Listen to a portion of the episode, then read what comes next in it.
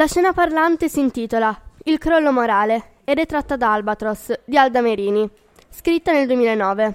Questa poesia parla di un albatro che vola libero, pieno di pensieri, ma poi ad un certo punto si trova per terra, sgozzato e viene deriso da tutti. Questa poesia significa che tu non puoi essere diverso e se lo sei tutti iniziano a prenderti in giro.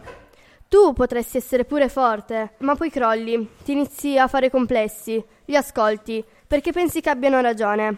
Se lo inizia a dire uno, poi il giro continua, come un passaparola, e tutti lo iniziano a dire. E tu che cosa puoi fare? Tutti ti prendono in giro a tal punto che non puoi guardarti allo specchio senza piangere. Ti vedi come dicono loro, ti senti le loro voci nella tua testa e ti chiedi: ma io cosa ho di sbagliato? Colui che viene deriso non capisce che sono gli altri sbagliati, e invece tu quello giusto, perché tu riesci ad essere diverso, ad avere una personalità.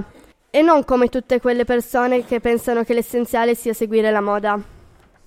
In conclusione, abbiamo deciso di dividere in due la scena e di mettere da una parte l'albatro che vola pieno di pensieri, che vengono simboleggiate dalle nuvole, nel cielo azzurro, e dall'altra parte un albatro disteso a terra, con la gola sgozzata, e dietro le persone che lo prendono in giro, in un cielo grigio e brutto, come le persone.